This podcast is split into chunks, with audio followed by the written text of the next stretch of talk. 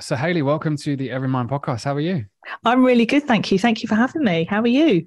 I'm doing well. I'm doing well. We just had a casual conversation for eight minutes, and um, I was like, we should have hit record because we should have a good conversation um already. so, so no, thank you for taking the time out to to join us on today's podcast. I'm really looking forward to this this this interview but i think we always start with a little bit in regards to your background and i think it's always best for you to share that rather than me you know pull something from online and, and do my best to tell your background. So if you can give everyone listening a little bit about who you are that would be fantastic. Yeah sure. So um, i'm hayley. Uh, i am um, a qualified occupational psychologist have been in the profession for almost 25 years. Um, didn't start off as that um, I won't go through my my dim and dark history, um, but I did a series of kind of just random jobs after I did my undergrad, and then fell into occupational psychology by accident. It wasn't kind of part of my grand plan, but I feel really fortunate because I fell completely and utterly in love with the work that we do. Um, uh, I left I, I kind of veered away from pure occupational psychology. So, you know, doing stuff around organizations and leadership. I veered away. I went into local government um, for a bit. And my plan was only to go for two years. Um, so I started off my career at the BBC and then went into local government. And yeah, so my plan was two years. Go in, I went in as the head of organisational development for an authority. Um, and I ended up staying 11. I just, I fell completely and utterly in love with local government and the wider public sector. And I think it was the first time probably in my life that I really understood the power of doing work that connects to your personal values. So doing social good and helping some of the most vulnerable people in society is really important. And even though I wasn't necessarily doing that in a direct way in my first role in local government, I was in some shape or form helping people in the authority do that. So, yeah, so I ended up in a series of increasingly bigger corporate, gnarly at times leadership roles. Um, and then made the decision in 2016 to leave. So I had a series of really awful personal things happen. Um, so losing losing a loved one and terminal diagnosis for another loved one, and it it just I was in my early forties and. I wanted to come home to my roots as an psych, um, and I'd wanted to set up on my own for a while, but just hadn't had the courage to do it. And it really took two massive things happening to almost light that fire, if you like, and give me the courage. And so, yeah, and so I've been working for myself as a practitioner, as a as an independent practitioner since 2016, um, and I also teach as well. So I teach at several universities on master's programs in occupational psychology, and I co-manage the MRes in professional practice in occupational psychology at Birkbeck. So that's for trainee psychologists who are wanting to start their doctorate journey. Um, so yeah, so that's it might not feel like a nutshell to your listeners, but that is is a mm. nutshell because I could go into lots of detail. But um, yeah, I've I've got a very varied history, but at the core of it has always been my love of understanding behavior, understanding why we do the things we do. I'm mm. fascinated by that and always have been ever since I was a little girl. Mm yeah, I mean, this is the podcast where we'll probably dive deeper into a lot of that stuff anyway, because I'm just I'm always really intrigued by it. But um, you know, thank you for sharing. And it's it's great to hear, you know, that kind of mix of experience, I'm sure, mm. across, you know, local government and then different sectors, and then, you know, now working for yourself. I'm sure you've learned lots along the way. And and definitely because of the aim of today's podcast, we'll dive into a lot of that stuff. But you know, I'm always really intrigued in the kind of personal element behind it as well. And, you know, you said that you know it's been something that you've always been aware of in terms of like people's behaviors and stuff like that. Do you know personally where that where that comes from? Have you yeah i i grew up in a volatile household shall we say.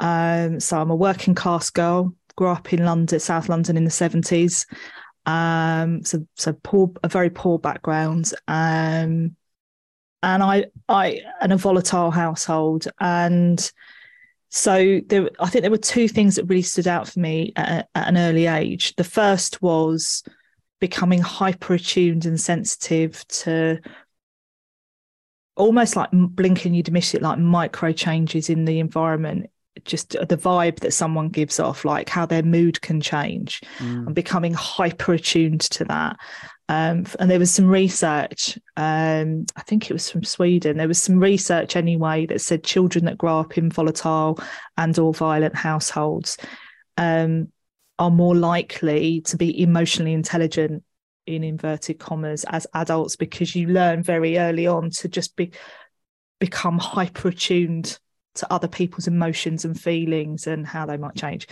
So that was the first thing. The second was, as I say, you know, working class girl uh, in a in a poor household in part of South London. I grew up in a part of South London that I'm ashamed to say um, was a host for the the National Front, as it was it was known, and some of my friends were from different um, ethnicities at primary school, and just seeing that how how people treat how other people treated them.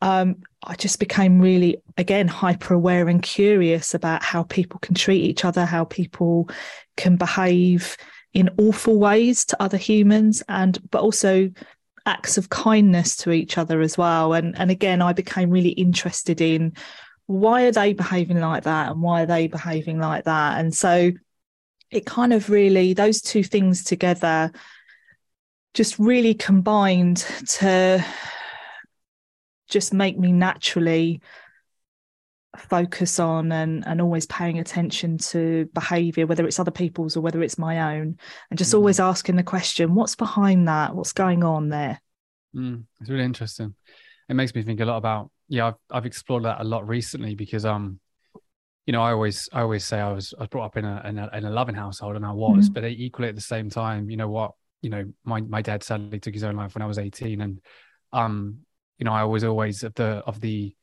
the belief that we didn't know that there was anything wrong with my dad until it was almost too late. But at the same time, there was definitely times where I felt that I probably wasn't able to get my emotions um served right by my mm. dad because of course he's definitely dealing with stuff that we didn't know that he was dealing with and then and vice versa you know my mum she was extremely caring compassionate she would do everything for me and my brother mm. but you know she had her own challenges from from her childhood and, and that turned into you know troubles with alcohol and everything else so it's funny you say that because i've mm. always looked at you know my sensitivity and my you know ways of like picking up with emotions and i think re- relevant to your story a lot of us do it to protect ourselves mm. sometimes mm. right um, and i'm sure from your example absolutely volatile household you're doing that because you want to make sure you're protected you want to see it before it gets to the point of mm, I, I, you know and it becomes too late. So absolutely. super interesting. And i'm sure you know as you've, you've gone into adulthood and stuff there's been lots of work that you've done on that as well mm. yeah i ended up seeing a, a, a therapist back mm. in 2005 so i had the option of going uh, this is when i worked at the bbc i had the option of going on the leadership program that was being run at that point. Now the strange thing was is that i was helping to deliver that program so it it felt a bit a bit, a bit strange. I was i was just turned 31 at that point and i think i think the start of your decades are natural points where most of us pause take stock we look back and go you know what have i achieved or what have i done do i want to carry on doing the same thing and, and what does the next decade bring me and i've always found that for me personally like the, the start of, of each decade has, has been a natural kind of crossroads point. And so for me at the age of 31, I thought I felt like I needed something different. I was becoming really aware of some of my unhelpful behaviors. So the behaviors that had served me, as you say, that had protected me as a kid, mm-hmm. that I'd taken into my younger adulthood and then subsequently um, as a working adult, um, the things that had served and protected me actually were becoming my undoing as a mm. professional mm. and as a leader. And so I felt I needed something deeper. And to, to my boss's credit at that time, he was like, fine. He said, let's not waste money putting you on the leadership program. Um, we'll spend that money. and so they funded me seeing this coach who was a therapist by background. So they were an executive coach. It was one of the toughest things I've ever done in my life. Yeah. But one of the most powerful. I mean, I went to a very dark place um, part way through, and she said that was a natural part of the process because we went right back to when I was like two years old, and we we met every week for an hour for 20 weeks and it was brutal but i came I, I, I yeah i i came out just it was almost like a butterfly coming out of the mm. chrysalis and i it helped me make so much sense of stuff it also helped me own my own part of my vernacular my own shit it just helped me yeah. like start taking responsibility rather than blaming everything around me and um yeah hugely powerful to go through to go through that. And it's interesting because when you train as a clinical psychologist that's a natural mm. that's that's expected. But when in the other disciplines for example occupational psychology which is which is the field that i'm in that's not expected. But i think it should be. Yeah. I think it should be. I think anybody who is practicing some form of psychology and working with the public you need to have gone through some some form of intervention, whether it's coaching or counseling or therapy or to to help you face yourself mm. uh, and know what you stand for and understand more about your own biases and yeah hugely powerful yeah i'm a big advocate of it you know i put a post out the other day about just finished a session with with anne the therapist the lady who helped me when i was 21 and you know that's you know fast forward years and years and years and i still mm-hmm. go i don't go as regularly as i used to but i still go. And I, I put the post out there to say i didn't go today because i'm broken. I didn't go today because there's anything wrong with me. I went there because you know, I want to be the best leader, dad, husband, you know, son that I can be. And mm. it's it's funny. I always walk into those sessions with, and now I don't really need this. don't really need this. I'm good. And then you walk out with like, oh wow, like I've gone deeper. like I need to do this. I understand this differently. It's mm. it's. I think I'm a huge advocate of it, and and equally, I think bringing it into the work that you now do around leadership and, mm. and management. Um, in my experience, and I'm generalizing here, a lot of them are quite specifically of a, a leader a, a, leader in a business. You know there's these walls there's these kind of mm. like you know barriers in in the way of like we i don't want to talk about this stuff. Is that something that you've seen in the work that you do? And and also how do you look to kind of address that? Yeah i think it varies. Um so it depends on the context. Mm. Um, I always joke with my students that's the standard psychologist response to anything is it depends. um, so it depends on the group or the person that I'm working with. It depends on things like their background, their age, their gender, their beliefs, their life experiences, their professional experience. It just depends on a whole host of things. So you know, I might. So, for example, I was working with an NHS trust mm. um, a couple of weeks ago. So, and it was medical and non-medical staff, so it was mixed group and they were really open most most of them were like hugely open about talking about this stuff and talking about behavior and their own and their biases and then i might work with another group because they're they're coming from different contexts who just poo poo it and think it's all a, a mm. bunch of as one as one leader I, I once had the pleasure of working with for a team build said this is all just pseudo nonsense pseudo scientific mm-hmm. nonsense. Yeah. So you know and that's that was his that's his right to to think that. So yeah it, it depends. And i try not to i try not to to judge mm. particularly when comments like that are made. Again i take it back to what's behind that? Mm. why are you why are you doing that? There's a great book that I've been slowly but surely, because it's not an easy book, called um, Why Do You Behave Like That? Mm. Um, and it's about how our childhood stories we take them into our adult lives and we and as leaders we take them into how we show up as leaders mm. it's a really good book for coaches who who work with leaders on on their behavior um, and some people are open to that and some people aren't and mm. again as i say it depends yeah, I love that answer. Yeah, it's very, very, very relatable.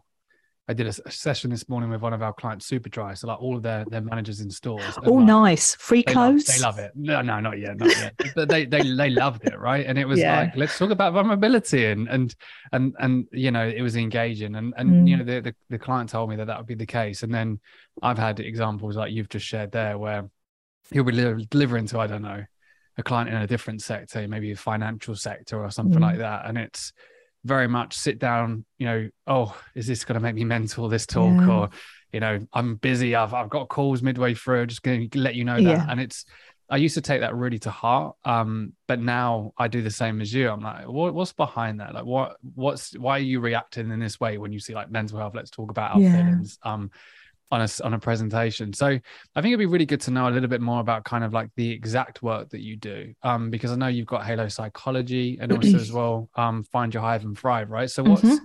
what's the kind of like the stuff that you do on a on a day to day, as an example? So day to day, um, so with my Halo Psychology hat, um, so around 50% of my work through Halo is coaching. So, in particular, executive coaching. So, I work with anyone from kind of first a first time manager. Um, you know, the rabbit in headlights. What the hell do I do now? I've got all these people, um, all the way through to kind of board level chief execs, managing mm. directors, uh, and chairs. Um, and so that kind of deep one-to-one work and i love that. I, I, and i always feel really honored when people select me as as their their coach because i believe in people giving people agency um it's their choice as to whether they work with me or not. Um so that's like 50% of my work and then and then the other 50% is really a mix of um running master classes and workshops and courses for leaders and managers um, and HR and OD practitioners as well on um, I mean the the, the most favourite topics um, at the moment and have been unsurprisingly for the last few years are around resilience, mm-hmm. psychological safety. Yeah. My flagship program is how to build a high performing team. So um, I run that a few times a year, but but predominantly is stuff around resilience and creating psychologically safe cultures and really exploring leadership. And then I do the occasional kind of away day or team building, team development. And the thing that clients say they like is I'm not kind of coming in as this theorist who just spouts a load of stuff, but they've have never lived in the real world. You know, mm. I, I've I've been in operational and strategic leadership roles that have been quite brutal at times, and and so a lot of them appreciate the the reality and the the, the pragmatism as well all be all underpinned by evidence mm. um i find your hive and thrive is more a a passion project if you like so yeah. that's where i work with women um one on one who are either wanting to start their own business or maybe are in the early stages so my doctoral research was in female entrepreneurship um, and in particular how women define success and how they succeed in the first three years. So we know that in the UK, for example, around the the percentages vary according to who it is saying it, but on average, around 60% of businesses close in their first three years mm. in the UK, and quite a significant number of those are female owned. So I was really interested in can I can I speak to some women in one of my studies who've managed to navigate that really turbulent first three years that we all go through as business owners? Um, and what are the things that they do? So I, I, explored the psychological factors and how they define success. Um, so I looked at things like that. What are their values? What are the competencies they use, and, and any kind of strong personality characteristics? So one of my studies was the first ever to look at values in relation to uh, female entrepreneurship uh, and business ownership in general. So, yeah, so I've been working with increasing numbers of women, um, some of whom are still in corporate leadership roles who are wanting to make that leap, but they're a bit frightened. Mm. Um, I was coming across that more and more. It was one of the it was one of the motivations for my my doctoral research. Um, and then I'm working with a few, as I say, who are maybe in their second year and they they feel a bit stuck so yeah, so very varied.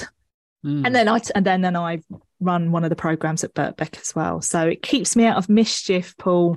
I've got lots say, on. There's, there's a lot there. There's a lot, and I really like the idea of um, you know, helping helping you know women into into entrepreneurship. Again, you know, in the HR community in particular, I do see a lot of people wanting to jump ship from that corporate. Mm-hmm. Well, not mm-hmm. everyone. You know, you and I know it takes a certain certain mind to to navigate through um self-employed and and entrepreneurship, but there's a lot that I'm seeing now set up as like consultants and Mhm. stuff like that. So it and especially with you know what's happened in the last few years, there's definitely been a bit more of a, a push to it. But I think having that support from someone who has done it and other people that have done it, I think is really, really important. But you know, the main question I've got is how, how do you personally juggle all of that? Because there's there's a lot there. So I know we were speaking about it before I hit record, but what Yeah. do you do to make sure you're juggling all of that whilst obviously prioritizing your own self?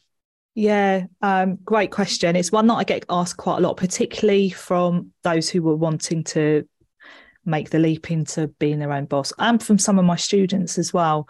Um, I've always been very good at managing my time and having boundaries ever since I was young, um, and particularly when I went into the the world of proper work, not just a Saturday job. When I went into my first kind of corporate job in my early twenties, um, so it's always kind of come naturally to me. But I think I've had to really amplify what I do as time has gone on. I mean, when I worked in local government, there was one point where I had three leadership roles. So I had my own and I was covering two others, Mm, um, big services. And so I had to really have boundaries in place whilst making sure I, I kept an eye on what matters. And part of that is being prepared to not do everything mm, which I think societally we're not geared up for, where and unless we're kind of busting through every absolutely every single item on our to-do list, it's a failure. I was working Mm. with a a leadership group last week. They're a, they're a, on a leadership program for their profession, so they're from different organisations, and we were talking about exactly this. And there's a real power in what what really matters to me to get done, and what am I prepared to say no to so that's that's kind of often my starting point. As we were talking about before you press record um fridays are my non-work day and i've kept that. So as i was saying you know fridays originally were i was looking after my mum who was terminally ill. It was like hospital trips or going out for lunch with her and having some time with her before she she died. And and i ended up keeping that friday um as time for me. So i've already kind of got that space. Um one of the things that comes up with the women that I'm working with who are either wanting to set up their own business or have set up their own business is knowing what you're going to say no to and clients you're going to say no to mm, as well. So I don't say yes to every piece of work that comes through. Now I know there's an element of privilege around that, um, particularly at the moment, cost of living crisis and and and that. But um, I think taking it back to what does success mean for me? What do I want Halo to be about? And what do I want my reputation to be about as Hayley? Um, I want to make sure I'm always doing the best work possible. You know, as a practitioner and the kind of work that I do, I have when I sh- I'm having to show up and be my best self. Well, I mm, can't be my best best self if I'm saying yes to everything and cramming my days full. mm, Um, and so I, I kind of always take it back to it's really important to be my best self. Clients need to get the best out of me. Um, and so it almost legitimizes me keeping space in my diary and saying no to certain things.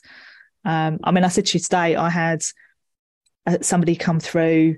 I've, I've worked with them before, and they they said, "Oh, there's a couple of people I'd like you to coach." And now I could have thought, "Oh, I can shoehorn them in."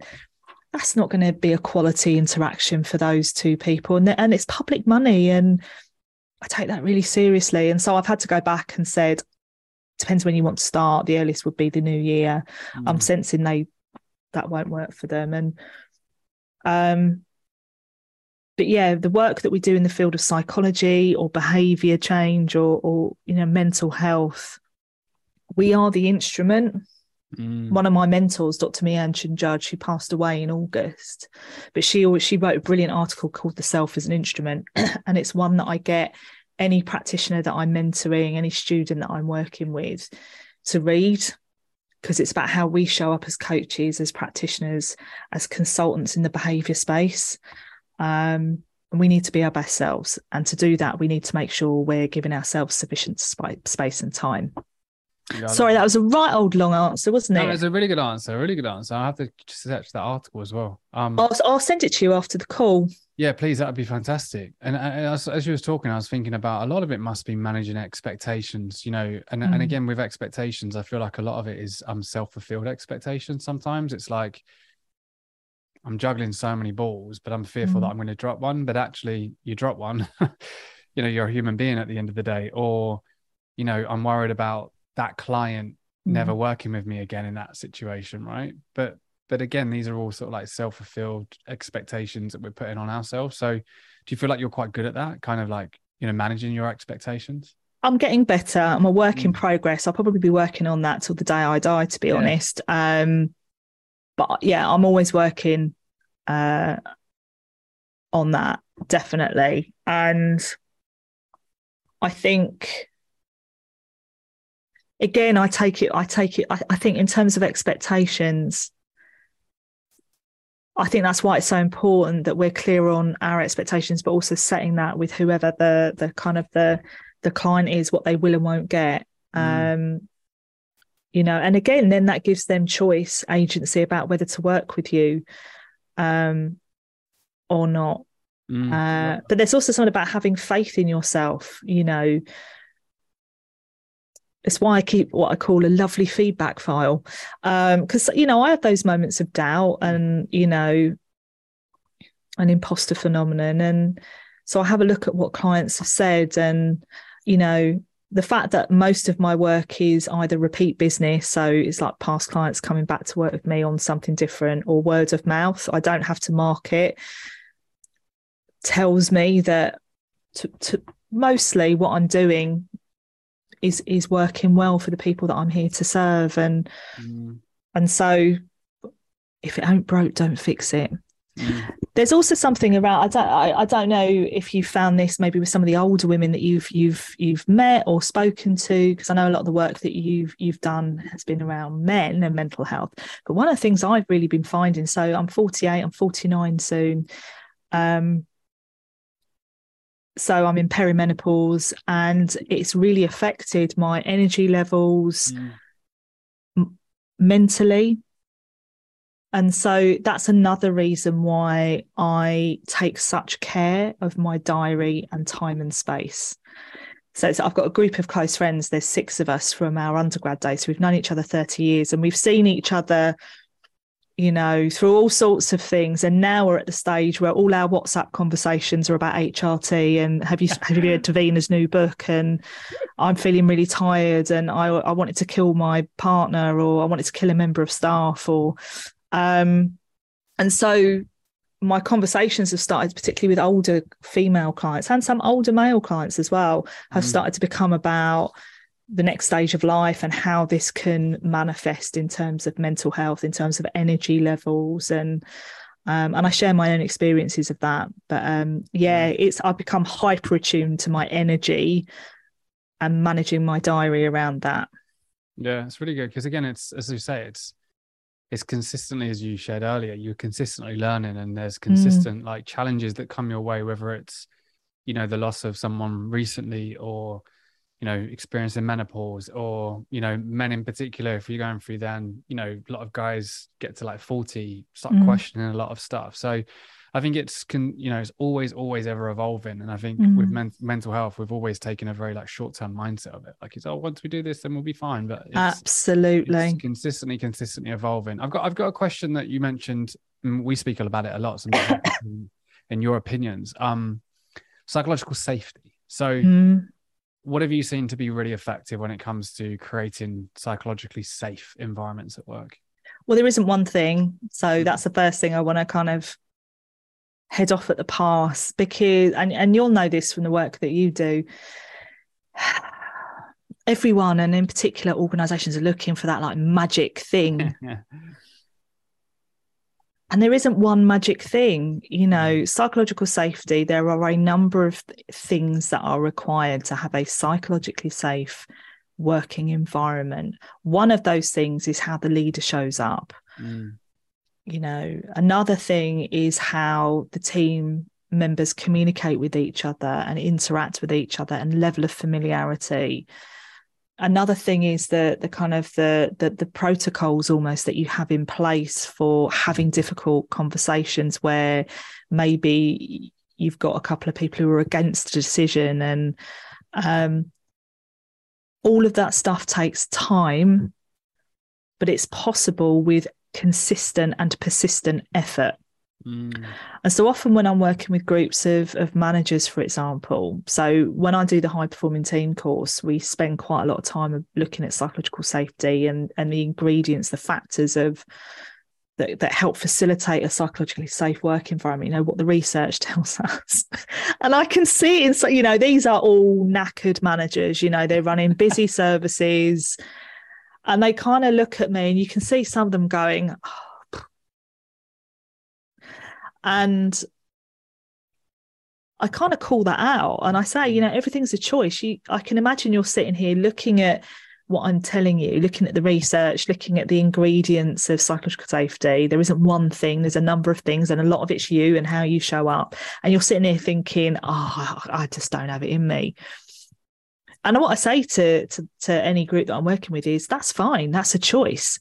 That's your choice to carry on as you are and not do any of this stuff but then you have to accept the consequences of that choice mm. which is you might not have a psycho as, as psychologically a safe environment as you would want you might not have as high performing team or as a creative team as you want but that's the consequence of your choice so if you want you know I was a few of my friends have joked I should rock because my saying at the moment with lots of my clients and, and, groups of leaders is you can't have your cake and eat it. Mm.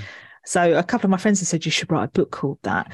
But um, it's the point that you're not going to get to the psychological safety utopia or the high performance, you know, super successful, highly engaged, highly motivated team without putting the hard work in yourself and and help and creating spaces for others to put that work in.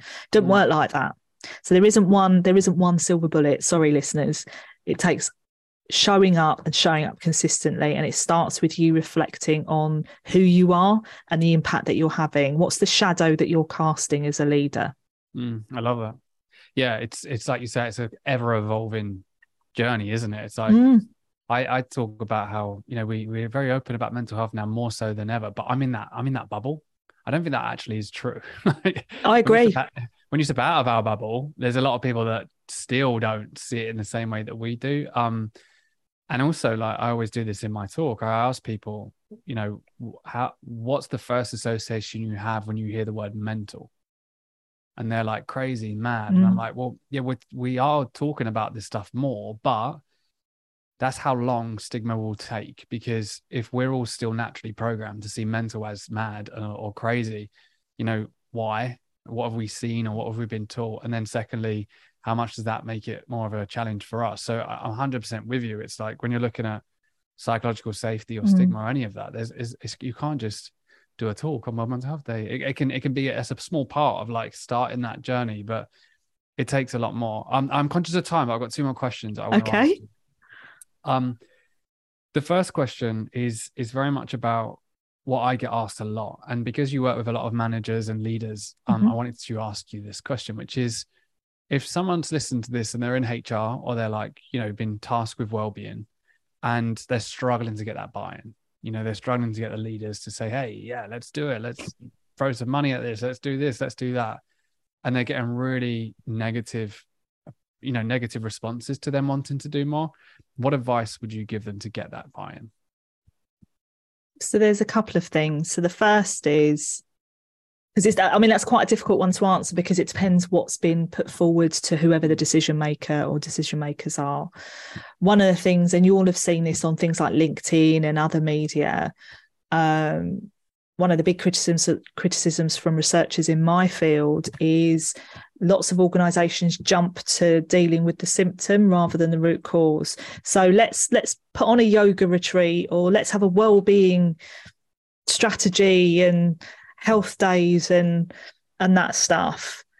And that's a, in my experience and certainly the evidence sh- shows that's a waste of time and money if you are not looking at the root causes of what's causing health well-being mental health issues at work. And we know that um, a lot of it is about there's just there's just unrealistic expectations on, on people you know when there's been restructures and jobs have been cut but the work hasn't gone anywhere mm. and suddenly you've got people having to do the work of two or three people what do you think is going to happen um, so there's something i think so so there's an element of what what have you put in front of the decision maker there's one of the things that i i get practitioners to think about whether it's an hr director or or whoever is understanding what makes the decision maker tick mm. So if you're sitting down with the chief exec or whoever the decision maker is that you are putting your business case in front of, what makes them tick? What matters to them? And so if you if you're working with someone where it's the bottom line that matters most, um, then your business case had better be about the bottom line and backing it up with what the research tells us about the, the financial benefits of sorting this stuff out. Mm. Um, so there's something really about really knowing who you are talking to when you're positioning your case. The second thing I'd suggest is, and I know this is easier for some practitioners than others, but there's always there's always organisations you can reach out to um, to give you some support around making the case. So, for example, some of my colleagues at Birkbeck, there's, I'll, I'll, send you the link. I mm. shared it early on in the week on LinkedIn, but there's a, there's a, a, a, company called Affinity Health at Work. So it's run by a group of occupational psychologists, and they've got f- access, free access to their research that they've done for organisations like ACAS and NICE. Health and Safety Executive, like toolkits for managers, toolkits for practitioners, all around well-being and health and mental health in the workplace and things practical things that can be done. So don't feel you have to do it on your own. There's stuff out there to help you but there are people out there who might be able to help you as well. Make the case. Mm. and we know in some organizations whether we like it or not um, sometimes decision makers may well listen to an external point of view more. And so there's something about being savvy about how you do that um, it can be a it might not feel empowering but it can actually be a really powerful move to make mm. in order to achieve the outcome you want to achieve as a practitioner hopefully that all makes sense yeah, no, I have really a, I have a tendency to ramble, Paul. No, no, no, really good. And again, it just highlights again. There's no one size fits all. No, like I remember once, I think it was yeah, David a CEO of um Julius Baer, who I've done loads of work with, and I remember like trying to like sell him on the the finance point because I was like, he's the CEO, right? He's gonna love. And he was, and I think he was just like, no, um, I just want to know what impact you're going to make on my people because it's the right thing to do, right? So it's like every, every, and we did an interview with him, and his approach is totally different. Yes, I think it's it's so important that you get that context and what do they want to know, what do they want to understand about it, because you can't just say, oh, well, all of our leaders want to make money because you know that might not be that might not be exactly. So what matters to them so really getting to know whoever the decision maker is whether it's the chief exec or, or the hr director or whoever what really matters to them what the sense mm. you what sense do you get of their principles and values and then what what's the language that seems to resonate with them and make sure that your business case the ideas that you're putting forward are incorporating that language so mm. that it's a form of connecting with them and getting that buy-in rather than putting forward you know a, a, a kind of a standard bland mm. business case based on what others have done um, and that's worked for their context, it doesn't mean it works for yours. And as I say, one of the things that I'm passionate about is helping HR and OD and similar practitioners become even more evidence based in in the stuff that they put forward. Mm-hmm. You know, what do case studies say? What do what does the evidence say? What what's the context you're operating in? What does the research, any kind of empirical research say? And weaving that together, what does your own judgment say? You know, weaving that together to to create as as as thorough and holistic uh, a business case as possible mm. that leaves no stone unturned. Really important. Nice. I've got one final question, which is a bit of a personal one. I should have prepped Um, it's so it's, it's not this. We've gone deeper. than, we've gone deeper than this question, Hayley. Um, can you share one piece of advice that you've been given in the past that's resonated the most with you? Mm.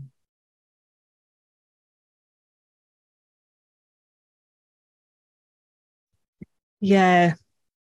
it's one that's stuck with me for the last almost 25 years. So um, I mentioned her earlier. I said to Dr. Mee-Yan Cheung-Judge, she I was lucky enough to ha- have her as a as a kind of mentor, if you like, when I started out in my career. She took me under her wing, very wise woman. And I remember her saying to a couple of us, particularly because of the kind of work we were doing. So at that point, we were really specializing in organizational development and culture change. And a lot of that, as I say, is about how you yourself as an instrument and how you show up. You know, you are an you are affecting the environment by how you show up as a practitioner. And she was saying that when you are working as a as a as an organizational development culture change practitioner that can sometimes put you in really awkward situations because your ethics might be questioned. You might be walking that tightrope of what's ethically right. Um, you might have to speak truth to power. Often you have to speak truth to power and not be thanked for it and it can be quite brutal. And so and, and you could end up in an environment that just is really unhealthy for you.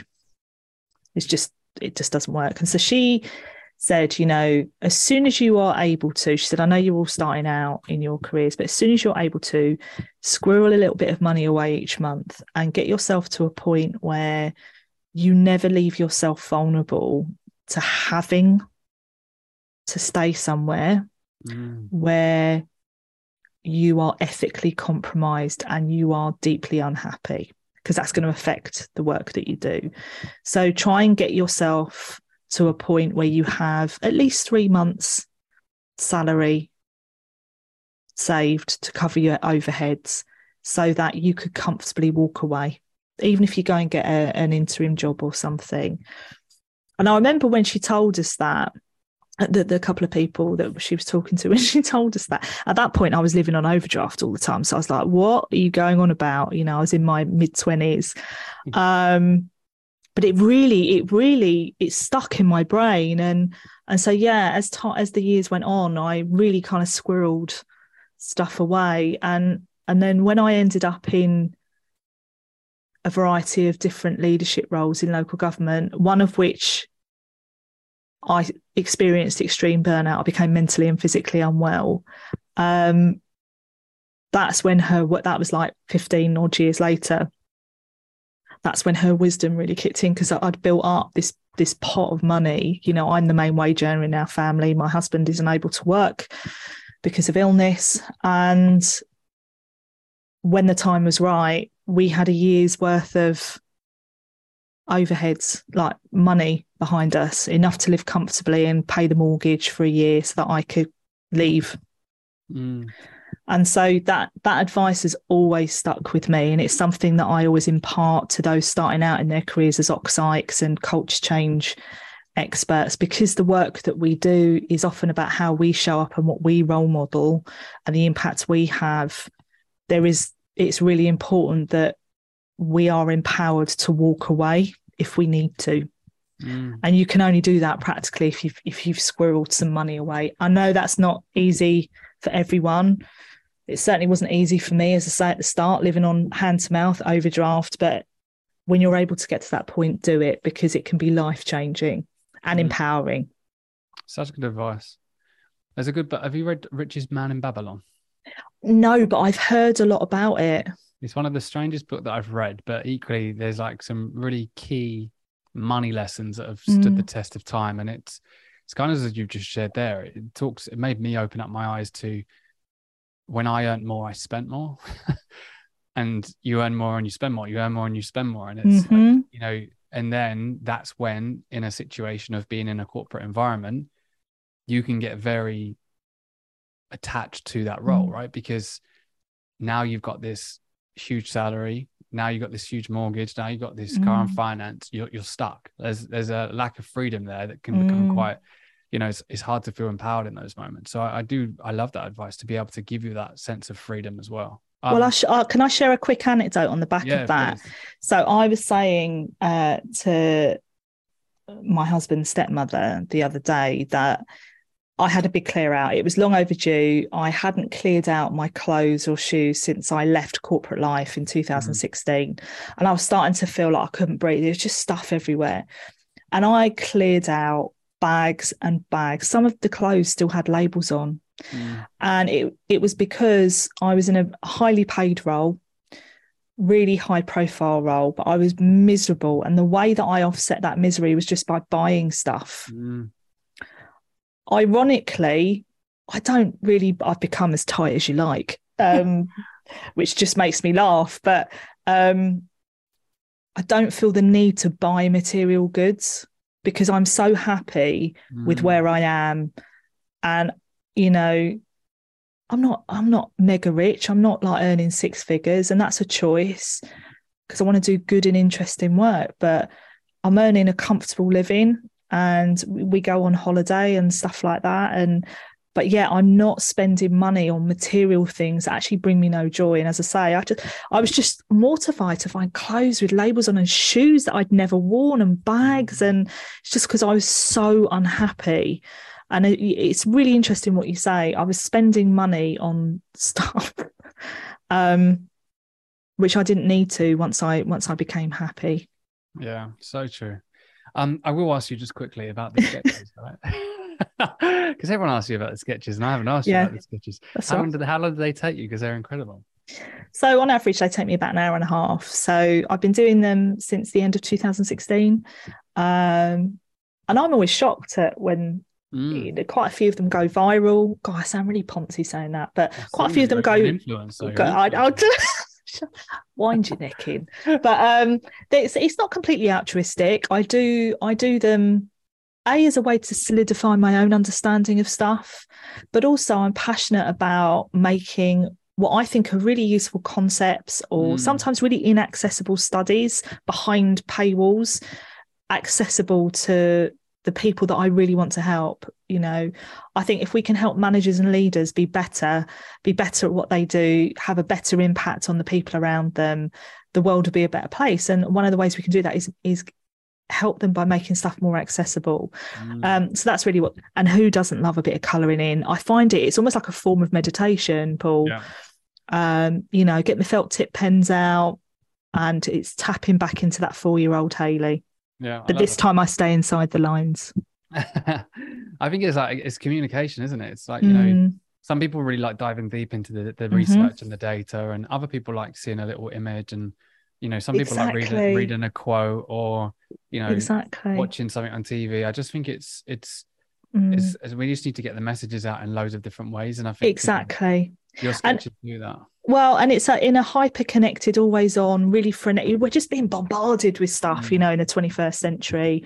You know, every day there's like a new platform to get your head around, and and I think anything that can kind of cut through that noise. And it's also one of the reasons. So lots of people say they really appreciate the fact that I give references. It's the academic in me, mm. um, and I love it when when people choose to dive a bit deeper. So I give them enough. Yeah. But if they want to go off and dive a bit more and learn a bit more, oh, that just gladdens my heart. Mm. Um, mm. And ultimately, that's that for me is what it's all about. Amazing. Well, Hayley, thank you for showing up today, and thank you for. And when I say showing up, I mean like personally showing up. I know what you meant. Sharing your your story rather than just like turning up. Um, and and also thank you for for all the work that you do. I think it's incredible, and it's been a very easy, easy conversation. So, um, finally, where can people find out more about you if, if they want to get in touch? Um, so that the place that I lurk the most is um, LinkedIn. Um, so I'm on LinkedIn and Twitter, um, and they. I've got lots of free resources on my website, which I, am guessing you you can put in your show notes. Yeah. So yeah, there's lots of stuff for people to pillage, um, free ebooks and all sorts of stuff to to help people have happier, healthier working lives. Amazing. And we'll link up to all of that. But no, Hayley, thank you. No, you're welcome. Thank you for asking me. No worries. It's been incredible speaking to you. Thank you.